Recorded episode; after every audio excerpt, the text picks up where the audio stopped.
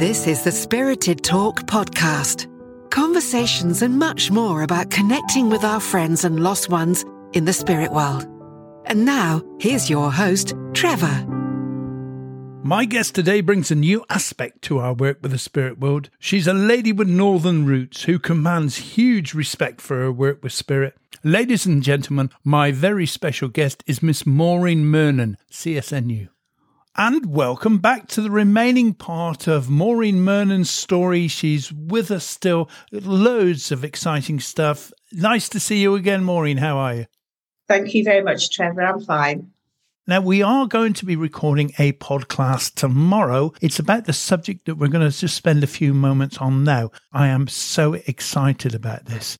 Tell us about how you become to understand or how you become involved in the shamanic way of things. I think it stems back really to my interest in Native American culture and spirituality because I've had a very, very close connection with the Native American Indians over a period of about 15 years. I used to go over there every year and take a group of people to stay on the reservations with the Cherokee people and uh, particularly over the last 12 years with the Lakota people in North and South Dakota. Now, I've always been drawn to the North American Indians always. I love their spirituality. I love their naturalness because they are very, very aware of a lot of earth energies that in the Western world we've begun to dismiss. You know, we've just put it aside, but it's a part of our earthly walk, our journey. And I've been very fortunate to be invited by Cherokee elders to be in a healing teepee where we've smoked the pipe, we've prayed, and we've done healing for people who needed healing. So I became, it was kind of all fitting in with this. I'm not going to use the word mediumship development. I want to say spiritual development because it's not always necessarily on the same track, you know. It's about soul development. That's to me what true spirit is. It's about soul development. So my love and passion with the North American Indians and many still my friends today led me to come home and start take a greater interest in shamanism. And like many people, I read books and books and books and books on contemporary shamanism. And to be honest with you, a lot of it just kind of went right over my head. And I thought, this is not what I want. This is not what I'm looking for. And I was kept walking away from it, but I kept being drawn back to it. Celtic shamanism, tribal shamanism around the world. Until one day I was meditating and suddenly the spirit world said to me, just do it your way. Shamanic is about your path. You follow your own way. Do it yours. And that's where it all began. And I say it to every group, every shamanic group I do.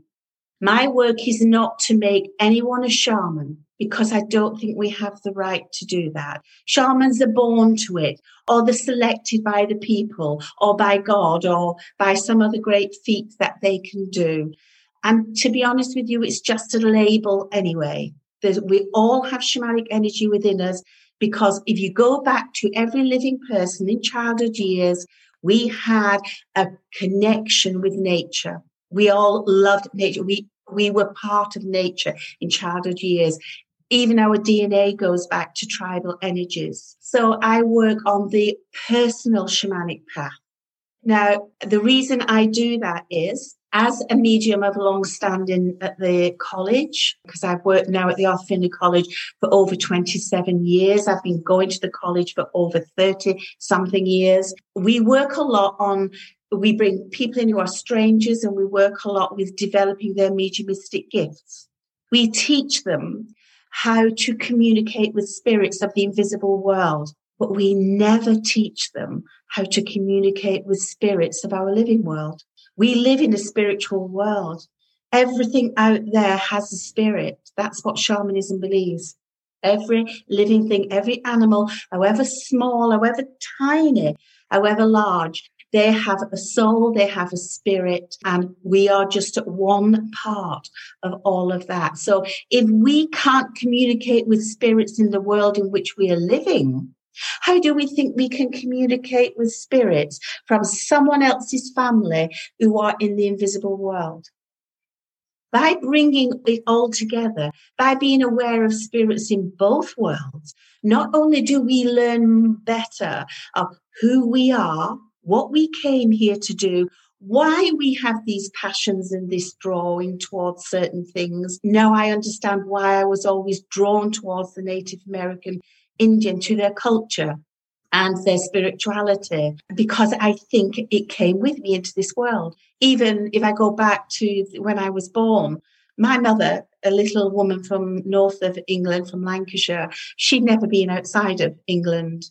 I think maybe once to Ireland when she was 18. So she knew nothing about Native American Indians other than she would have seen on a film with John Wayne or something. But she said, she used to tell me when I was little that when I was born, she said to the nurse, Have you given me the right baby? And the nurse said, Yes, of course we have. Why? And she said to me, My skin was red. She said, You were red. Or she said, You had black hair with a fringe, and then it came down to here. And she said to the nurse, but she looks like she belongs in a papoose on someone's back. How prophetic was that? That all those years later, my mother never knew that I had such a close connection with the North American Indians and still do today. So I think it's within us. And when you discover within your shamanic path that there's a reason why you're drawn to certain parts of the world, to certain cultures, to certain traditions, that things out, out in the living world matter to you, then you begin to realize actually, I've always been on a shamanic path. I've always been aware of the spirits of my living world.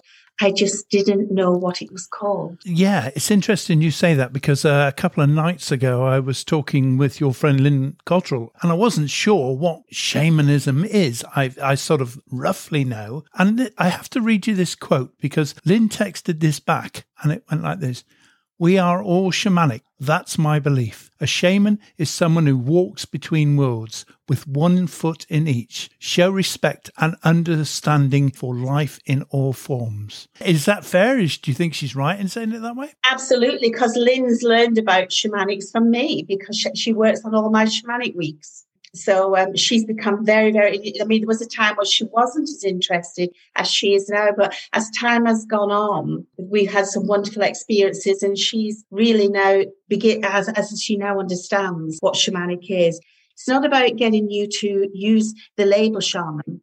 Because the Native American Indians say anyone who has to introduce themselves as I am a shaman, they said they're like plastic shamans.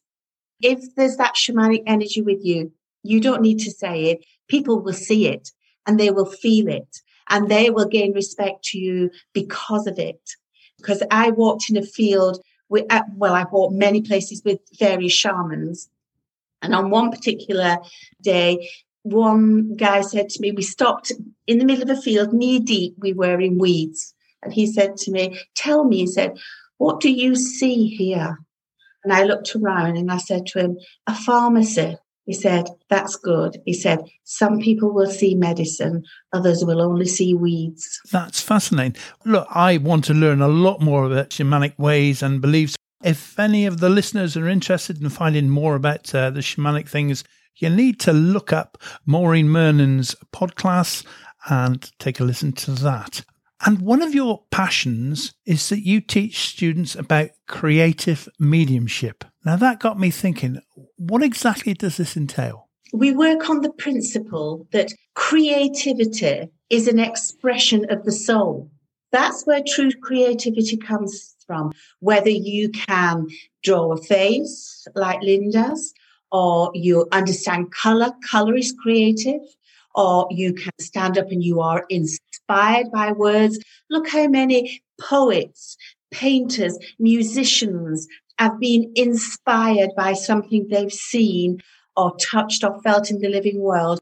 And it's inspired them so much they've created master uh, projects that have lasted through time and are still as pertinent today as they were way back then. So creativity is a way in allowing the soul's development to express itself. That doesn't mean you have to be an artist. That means you take whatever creative energies are a part of your soul development and you learn to express them in this world and not hide them, to use them as, again, another tool in your toolbox of mediumistic development. As you said yourself, anything we can develop and give to the spirit world as a means of breaking down the barriers of communication and getting things across more clearly has got to be a good thing. Spirited Talk and the Podcast playlist are free podcasts. If you would like to make a financial contribution to the project, please visit our Patreon page at spiritedtalkpodcast.com and Spirited Talk Podcast is all one word. Thank you. Hi, my name is Shelley Yule. I'm a spiritualist medium and spirit artist. Come and join us on the Spirited Podcast community. It's a wonderful family. Hello, I'm Neil Bradley, and I'm a spiritual medium, and I listen to Spirited Talk podcasts while I'm driving to work. Hi, Gail Bittner here. I'm a spirit medium. If I had to say just one word to anyone wanting to explore their potential, it would be trust. You're listening to the Spirited Talk podcast. Subscribe now to be part of the growing community. Go on, your spirit knows it's right.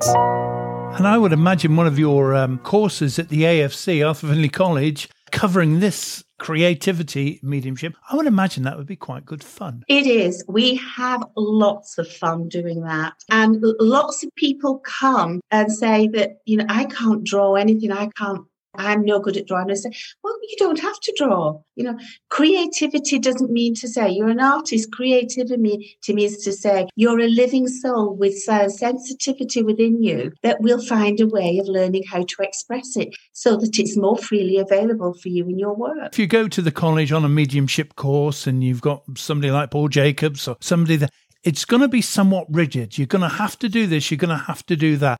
And that allows you or makes you very nervous, makes you disappointed with your own expectations. Where you're saying that in a course, or you, are given the impression in a course of your type of mediumship, people can relax, they can express, they can find what's within them, and it doesn't matter. And during that relaxation, during that non tense period of the learning, they're probably going to give more and find more. Absolutely. You see, there are so many different doors to the spirit to spiritual communication. And we're limiting ourselves and we're limiting the spirit world if we only use two or three of them.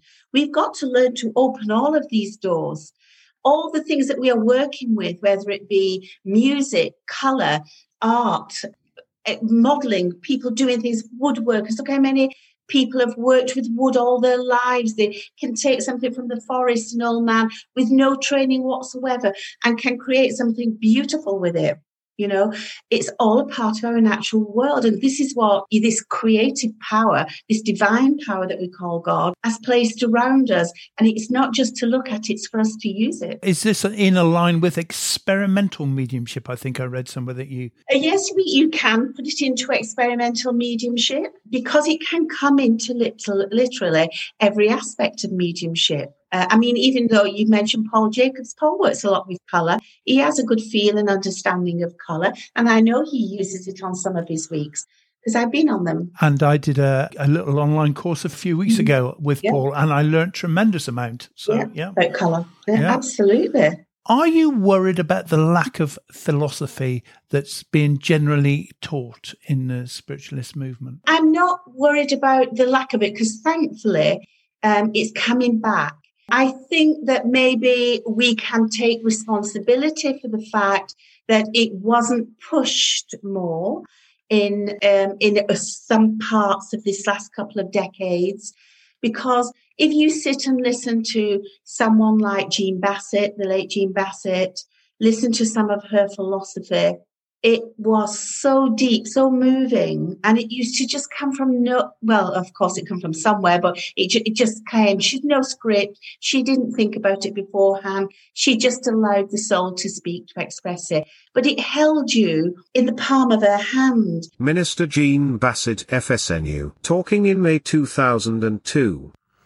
Swedenborg was the first one to actually to record that that man does not change dramatically when he dies. And so you've got to think of it in that way. You've got to recognize that when you do first go, you retain your earth memories. You retain what you are. You retain even your shape to some degree. For how long? I don't know. I don't believe that anybody knows. We contact the first, first level of the world in spirit all those people that tell you they've got links with the higher guides and the higher spheres, forget them, sweethearts. Their imagination is greater than their knowledge. All those people that tell you that Jesus can come back and talk on earth, forget it. If he hasn't gone beyond that, then he wasn't much of a spirit. And I believe that he was a great spirit, a great prophet. And so you see, you've got to use your common sense. In spiritualism, if you don't use your common sense, if you float with the angels and forget to keep your feet on the ground, then you've got problems. You've got problems because you're not only unbelievable, but you cannot even truly substantiate what you think you believe yourself. You might just as well belong to any one of the ancient religions that has superstition and dogma and creed to stand by. You might as well not come into this century because you belong in the last one. And I don't believe that spiritualism does belong in the last one. I believe that it must change. That people must change it. It will not change by itself. Spirit have brought a great message to us. They've brought, brought a great truth to us. But we are the ones that have to pick that message up. You can offer all you want. You can put food on the table to the people. But you can only put the food on the table to the people. They are the ones that must actually pick it up and use it for their own good. Spirit can offer us all they want in the way of guidance and wisdom, but we are the ones that have to pick it up, use it, interpret it, make it usable in this century and on here on earth, because this is where it is needed. It was like you hardly didn't take a breath until she'd finished speaking because you were afraid you'd miss something. And it didn't stay with you for the duration of just that experience, that demonstration. It stayed with you for weeks and weeks and weeks afterwards. And that's what philosophy does. Thankfully, we're encouraging the philosophy to come back again because again, the philosophy, the inspiration is the soul's expression. When we allow our words to come from here and not just from here, then what we're doing is we're expressing our particular passion for the way we feel about life. And that passion can be almost like a whisper of a breeze of healing for someone who's sitting there listening, thinking, that makes me feel better. I understand that. That's how I feel but I've just never been able to say those words myself. It's funny. I was thinking while you were doing that, how many many years ago I used to go to church with a, a small notepad and pencil in my pocket, and I took more note during the philosophical part than the mediumship, which usually was not anywhere near as good as the philosophical side. I mm. completely understand that. Now, I know we mentioned this at the beginning of the episode, um, but let's just have a look at this again. Have you been surprised by how the spiritual movement, us, you know, working with spirit, how we've embraced this lockdown era and have adapted to online work? And I say that because so many people would have said before this, "Oh, I can only work face to face. Oh, energy you can't work over the screens, etc." But uh, have you been surprised by the developments? Not at all, because for a long time I've done uh, telephone sittings, Skype sittings, written letter sittings. And that is the same principle of you're not in the same room. The spirit world are very intelligent, you know. Uh, Lynn and I did a demonstration two nights ago. Two nights ago, uh, we did a trance art demonstration on Zoom. Now, the lady who was being host running it for us was in one home in, in one part of, of England. Lynn was in her house in Northamptonshire, and I was in my house in Cornwall. Those energies worked perfectly. The spirit world didn't need to have us together because it's not our physical bodies they're using, it's our mind, our soul, our spiritual energies they're using. And that is not refined by distance or, or time. So it's not surprised me. In fact, I think it might be a good thing in one way, because what it will do is open the door a lot more for people who can't afford to come to the college. If this carries on and we continue offering some courses via Zoom, then what we're doing is we're, we're embracing, bringing into the fold those who can't travel or don't have the funding to be able to come to the college for a week. Now, you will get a lot of students, and we already have, who said they they prefer to be at the college because they like the ambience and the atmosphere of the college, and I can understand that. But I think once we all get used to this idea that we can still be a family, we can still be a group together online, doing it by Zoom, I think it's just going to be a new way of looking at things. And I certainly think it's been a new opportunity for the spirit world to be able to show what they what they are capable of doing. Now you mentioned the college. I presume that for the rest of this year your courses and any courses must be cancelled. All cancelled, yes, absolutely. So I definitely think it's going to be even maybe spring next year before they really start to open because the latest lockdown restrictions are going to take us through to at least February, aren't they? Mm, absolutely. And you see, we depend a lot on overseas students at the college now. They have their own restrictions. You know, they're not going to want to come to the college for a week and then find they've got to isolate for two weeks, you know. So I think it's going to be, even next year, I think we're going to have this ripple effect of difficulties where the college is concerned. As you mentioned, you've embraced the technology. So are the listeners able to find you online with any courses? Yes, I, on my Facebook page, especially um, if they want anything to do with shamanism, I have the Back to Basic Shamanism page. That's a closed group uh, where people ask if they can join, and I give them permission to join it.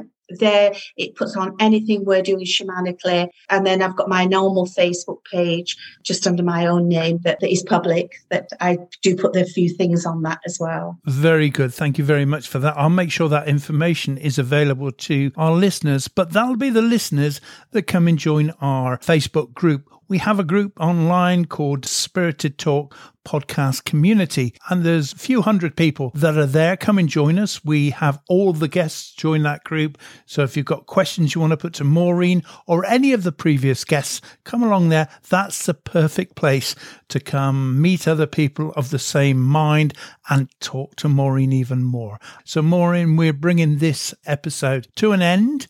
And I would like to thank you very, very much for your inspiration and your kind words and education that I've got from you today. Thank you. Thank you. And that brings another episode of Spirited Talk to a close. A reminder that there are many ways you can support these podcasts into the future. Start right now by subscribing to this podcast on whatever platform you're listening to it on right now. You are also welcome to join our Facebook podcast community group where hundreds of listeners and the guests come together to be part of Spirited Talk.